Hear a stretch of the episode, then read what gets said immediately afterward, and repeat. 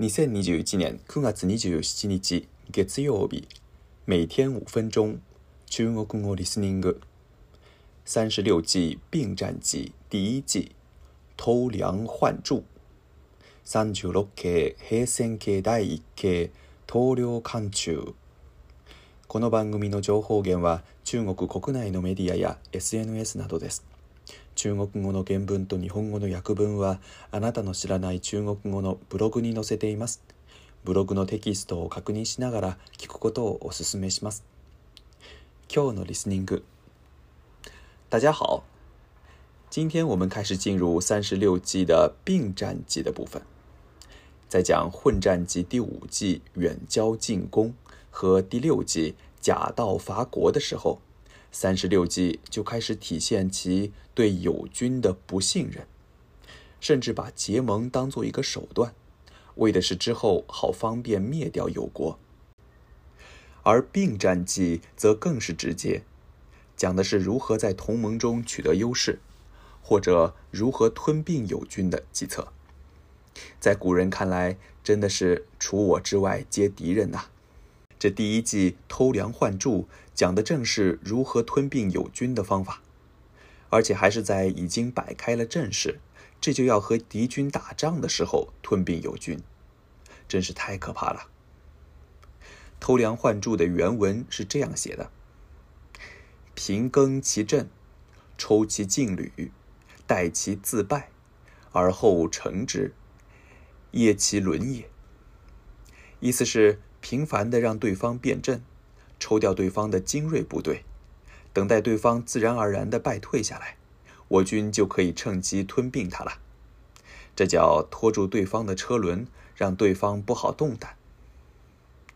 听起来似乎是很普通的战术，但是请注意，这儿的“骑”也就是对方指的不是敌军，而是友军。怎么样，一下子感觉可怕起来了吧？顺便说一下，偷梁换柱中的“梁”和“柱”并不是指房屋的梁和柱，而是指古代军队阵型中的精锐部队和弱旅。造房子的时候，如果把粗大的柱子换成相对细一些的梁木的话，房子就会倒塌。部队的布阵也是一样，都是为了方便战斗而计算好的。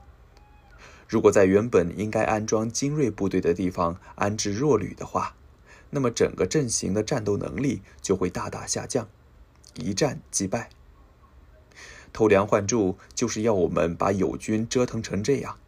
好在友军打不过敌人时吞并他。当然，在实际的战斗中，能这样子如愿调动友军的时候不多。而且通常你会期待友军能够先把敌人击败，所以目前我还没有找到像这样子吞并友军的实际战例。而把这个战术用在敌军身上也是不错的，也就是调动敌军的阵型，使其处在一个不利的布阵的状态，好让我方容易击败他。而在现代汉语中。偷梁换柱的意思被进一步引申了，经常会被解释为是暗中调包、以假换真、以劣代优，经常被用来形容诈骗手法。比如在小摊刷卡的时候，还给你的卡其实是一张长得很像的别的卡，你要是不注意，自己的卡就被骗走了。比如在车站休息的时候。趁机把你放在身边的包换成小偷事先准备好的完全一样的包。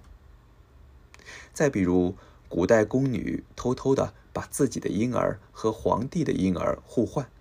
希望自己的孩子能飞黄腾达等等。